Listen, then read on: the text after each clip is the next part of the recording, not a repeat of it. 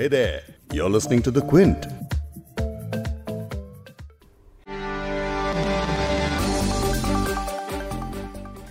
आज़ादी के बाद इतिहास में हुई सबसे बड़ी घटना बाबरी मस्जिद विध्वंस मामले को लेकर कोर्ट ने अपना फैसला सुना दिया है 28 सालों से जिस फैसले का इंतज़ार हर कोई कर रहा था उसमें बीजेपी के वरिष्ठ नेताओं समेत सभी 32 आरोपियों को बरी कर दिया गया है सीबीआई की स्पेशल कोर्ट ने ये मानने से इनकार कर दिया कि बाबरी विध्वंस को लेकर कोई साजिश हुई थी।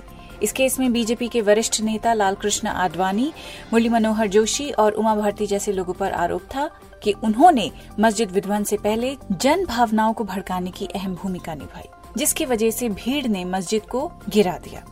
लेकिन कोर्ट के मुताबिक सीबीआई ये साबित करने में नाकाम रही। आज के इस पॉडकास्ट में बाबरी मस्जिद विध्वंस मामले पर 28 साल बाद आए इस फैसले की ही बात करेंगे। क्विंट हिंदी पर आप सुन रहे हैं बिग स्टोरी हिंदी, मैं हूँ फबेहा सैयद। पॉडकास्ट में आगे सुनिए senior supreme court advocate Sanjay Hegde को। हम वकीलों का ये कहावत है कि गवाहों को गिनते नहीं है, तोलते हैं। क्या पता कि किस गवाह ने क्या कहा और क्या सब तथ्य कोर्ट के सामने पेश हुए। साथ ही सुनिए हिंदू नेशनलिस्टिक पॉलिटिक्स पर लिखने वाले वरिष्ठ पत्रकार और लेखक निलंजन मुखोपाध्याय को भी। और क्विंट के लीगल एडिटर वकाशा सचदेव से इस वर्डिक्ट की हालिया टाइमलाइन के बारे में भी समझेंगे, लेकिन पहले फैसले के दौरान कोर्ट में क्या क्या हुआ, वो एक बार सुन लीजिए। अयोध्या में 6 दिसंबर उन्नीस सौ बानवे को बाबरी मस्जिद ढाए जाने के मामले में बुधवार को स्पेशल सीबीआई कोर्ट ने सभी आरोपियों को बरी कर दिया। आरोपियों में बीजेपी नेता लालकृष्ण आडवाणी, मुरली मनोहर जोशी, उमा भारती और उनतीस अन्य शामिल थे। आरोपियों को बरी करने का फैसला स्पेशल सीबीआई जज सुरेंद्र कुमार यादव ने सुनाया। न्यूज़ एजेंसी आईएएनएस के मुताबिक जज ने अपने फैसले में कहा कि 6 दिसंबर उन्नीस सौ बानवे को अयोध्या में विवादित ढांचे पर पीछे से दोपहर 12 बजे पथराव शुरू हुआ था। अशोक सिंघल ढांचे को सुरक्षित रखना चाहते थे, क्योंकि ढांचे में मूर्तियाँ थीं। कार सेवकों के दोनों हाथ व्यस्त रखने के लिए जल और फूल लाने को कहा गया था। जज ने अखबारों को साक्ष्य नहीं माना और कहा कि वीडियो कैसेट के सीन भी स्पष्ट नहीं है। अदालत के इस फैसले से बाबरी मस्जिद एक्शन कमेटी के संयोजक और all India Muslim personal law board के सदस्य जफरयाब जिलानी नाखुश हैं। आईएएनएस से बातचीत में उन्होंने कहा कि वो इस निर्णय से संतुष्ट नहीं है और कि वो हाई कोर्ट जाएँगे। इस केस पर फैसले की बड़ी बातें डिटेल में अब समझा रहे हैं। क्विंट के लीगल एडिटर वकाशा सचदेव।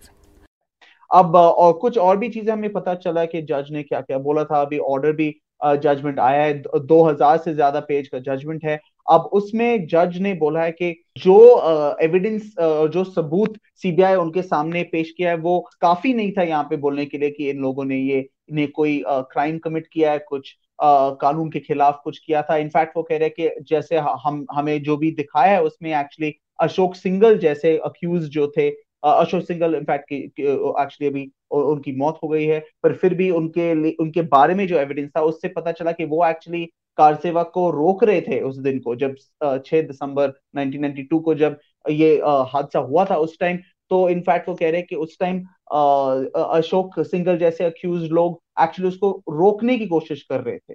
और अब इसके वजह से कोर्ट ने बोला कि अगर हम वो सब देखें, हम देखें कि जो आप कह रहे हैं कि ऑडियो के जब स्पीचेस चल रहे थे, मस्जिद को तुरवाने के लिए बोल रहे थे एक्चुअली ऑडियो वहाँ पे क्लियर नहीं है। वीडियो जो एविडेंस है वो भी क्लियर नहीं है।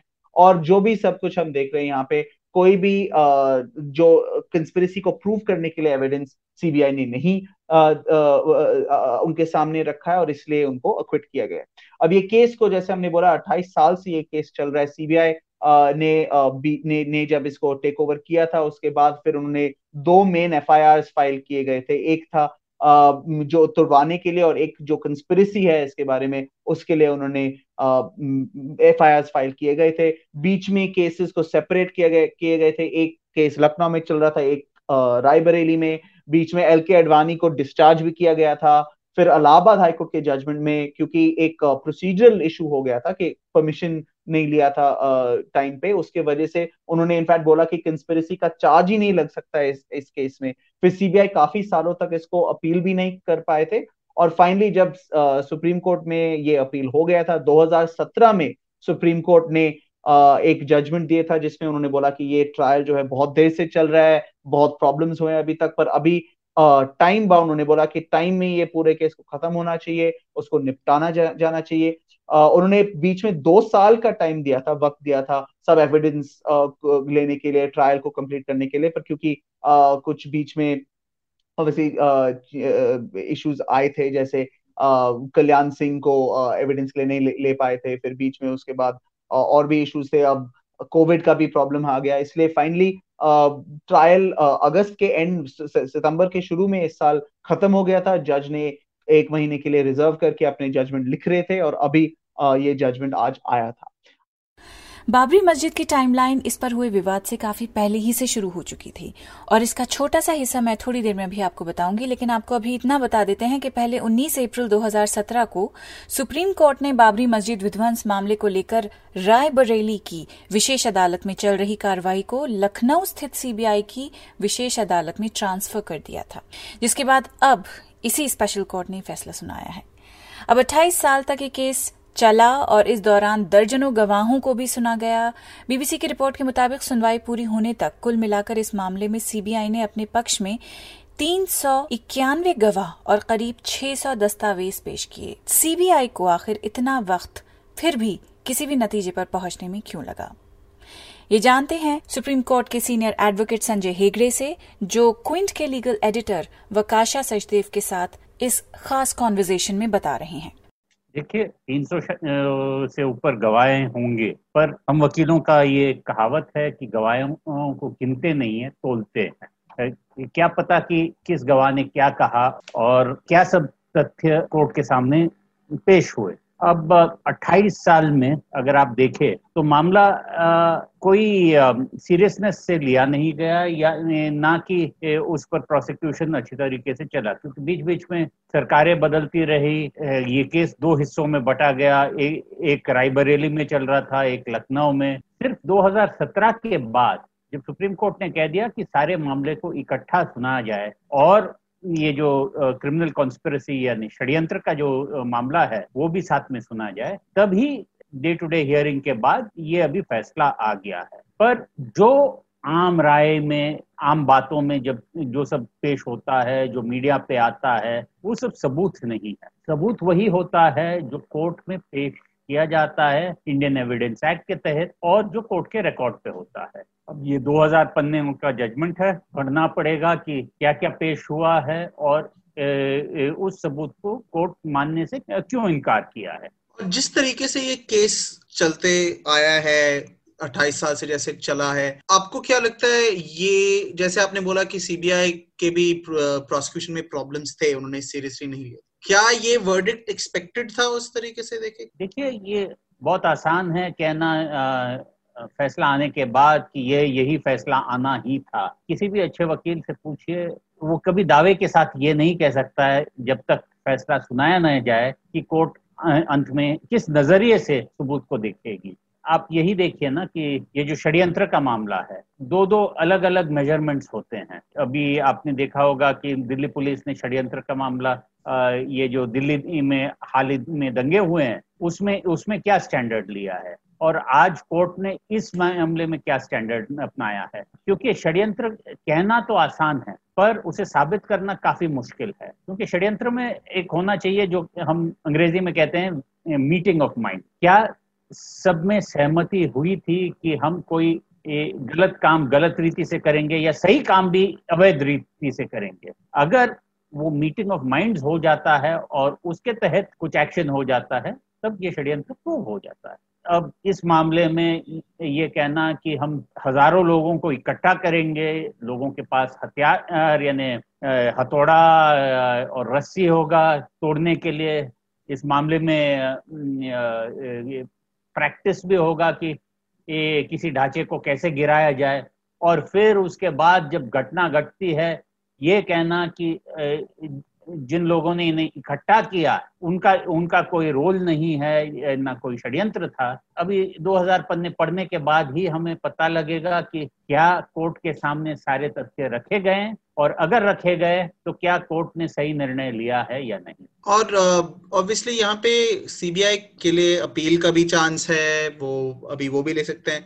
पर अभी के लिए क्या हम कह सकते हैं कि एल के अडवाणी, मुरली मनोहर जोशी, उमा भारती और जो भी और सब अक्यूज है इस केस में, जो थे इस केस में, उनके लिए क्या ये एक विंडिकेशन का दिन है?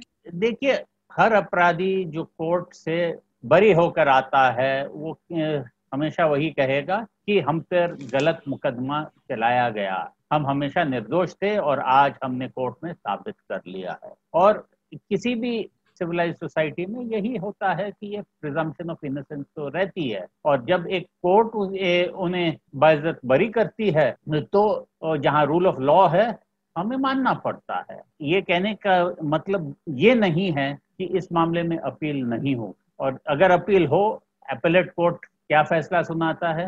हम आज तो कह नहीं सकते। आपको याद होगा कि जैसिका लाल में भी मनु शर्मा एक बार बरी हो गए थे। प्रियदर्शिनी मट्टू में भी संतोष सिंह बरी हो गए थे। पर जब प्रोसिक्यूशन अपील में चली गई तो ये अपील कोर्ट ने उन्हें दोषी ठहराया। अगर अपील होता है, भी है, फैसला अपील का कब तक आएगा? वो वो कोई कह नहीं सकते, है ना? कि आप ये भी देख लीजिएगा, टू जी मामले में उतने सारे गवाहों के बाद ट्रायल जज ने ये लिख दिया कि मैं तो रोज बैठा रहा सबूत के लिए और कोई सबूत नहीं, ले नहीं आया। उस फैसले के पर सीबीआई अपील में गई है पर वो अपील एडमिट होना चाहिए या नहीं वो सुनवाई भी अब तक हुई नहीं।